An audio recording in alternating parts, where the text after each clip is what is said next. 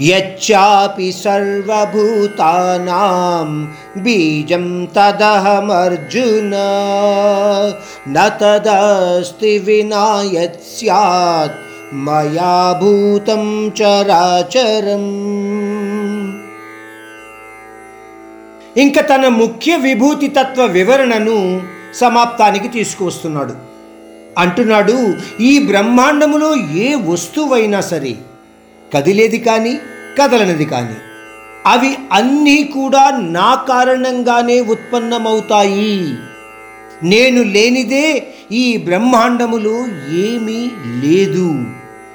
అందువలన అర్జున ఈ పరాప్రకృతి మొత్తానికి కూడా ఆది మధ్యము అంతము అని నేను నీకు మరీ మరీ చెబుతున్నాను.